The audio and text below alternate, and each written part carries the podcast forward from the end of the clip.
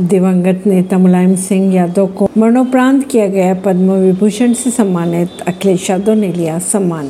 राष्ट्रपति भवन में बुधवार को एक विशेष कार्यक्रम के तहत पद्म पुरस्कारों का वितरण किया गया। सपा प्रमुख अखिलेश यादव भी मौजूद थे इस कार्यक्रम में। समाजवादी पार्टी के संस्थापक मुलायम सिंह यादव को मरणोपरांत पद्म विभूषण से सम्मानित किया गया।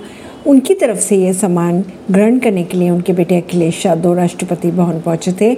अखिलेश यादव ने राष्ट्रपति मुर्मू के हाथों से ये सम्मान लिया। मुलायम सिंह यादव की लंबी बीमारी के बाद पिछले साल अक्टूबर में निधन हो गया था।